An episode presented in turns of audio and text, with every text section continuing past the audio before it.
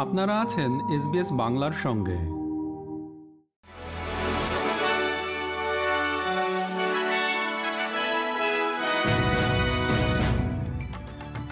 SBS Bangla. আজকের শীর্ষ খবরে সবাইকে আমন্ত্রণ জানাচ্ছি আমি শিকদার তাহের আহমদ। আজ মঙ্গলবার পনেরোই আগস্ট দু হাজার তেইশ সাল। প্রথমে অস্ট্রেলিয়ার খবর। সিডনি থেকে মালয়েশিয়াগামী একটি আন্তর্জাতিক ফ্লাইটে একজন যাত্রীকে অস্ট্রেলিয়ান ফেডারাল পুলিশ গ্রেপ্তার করেছে। গতকাল সোমবার এ ঘটনা ঘটে। পঁয়তাল্লিশ বছর বয়সী সেই যাত্রী মালয়েশিয়া এয়ারলাইন্সের ফ্লাইটটি টেক অফের পরপরই অগ্রহণযোগ্য আচরণ করতে থাকেন। ফলে ক্রুরা সিডনি ইন্টারন্যাশনাল এয়ারপোর্টে ফিরে আসেন। তার বিরুদ্ধে একটি ডিভিশন থ্রি বিমানের ক্ষতির হুমকি সম্পর্কে মিথ্যা বিবৃতি প্রদানের অভিযোগ আনা হয়েছে। এছাড়া কেবিন ক্রুদের নিরাপত্তার নির্দেশনা মেনে চলতে ব্যর্থতার জন্য আরও একটি পৃথক অভিযোগও আনা হয়েছে। ভিক্টোরিয়ায় রান্না করা খাবার খেয়ে তিন ব্যক্তির মৃত্যু হওয়ার পর পুলিশের কাছে বিবৃতি দিয়েছেন সেই খাবার রান্নাকারী একজন নারী। ধারণা করা হচ্ছে যে সেই খাবারে বিষাক্ত মাশরুম ছিল। ভিক্টোরিয়ার দক্ষিণ পূর্বে লিয়নগাথায় একটি বাড়িতে গত উনত্রিশে জুলাই লাঞ্চের পর তিন ব্যক্তি অসুস্থ হয়ে পড়েন। হাসপাতালে নেওয়ার পর তারা মারা যান।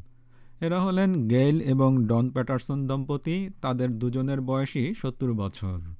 আর মিসেস প্যাটারসনের বোন হিদার উইলকিনসন, তার বয়স ছিল ছেষট্টি বছর।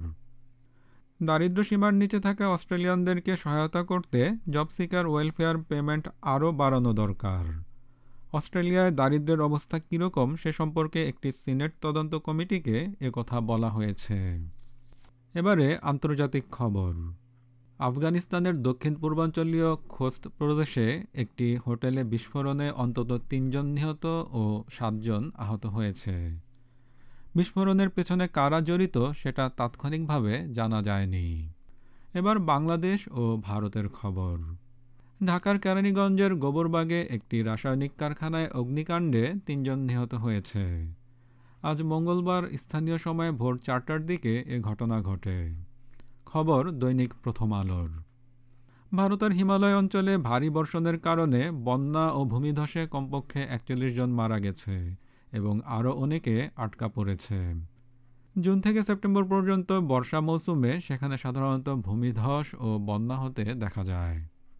খেলার খবর উইমেন্স ওয়ার্ল্ড কাপ ফুটবল।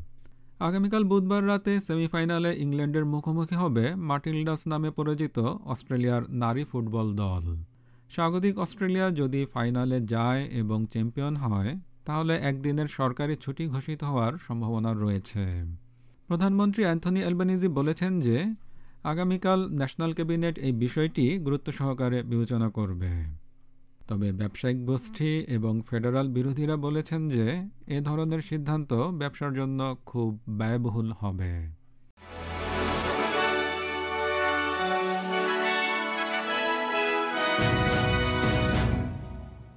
শ্রোতা বন্ধুরা, এই ছিল আমাদের আজকের শীর্ষ খবর। এসবিএস বাংলার প্রতিদিনের সংবাদ নিয়ে আমাদের আরও পডকাস্ট শুনতে ভিজিট করুন SBS dot com dot au forward slash Bangla. বিদায় নিচ্ছি। আমি শিকদার তাহের আহমদ। ভালো থাকবেন, সুস্থ থাকবেন। এরকম স্টোরি আরও শুনতে চান, শুনুন Apple podcast Google podcast Spotify কিংবা যেখান থেকেই আপনি আপনার পডকাস্ট সংগ্রহ করেন।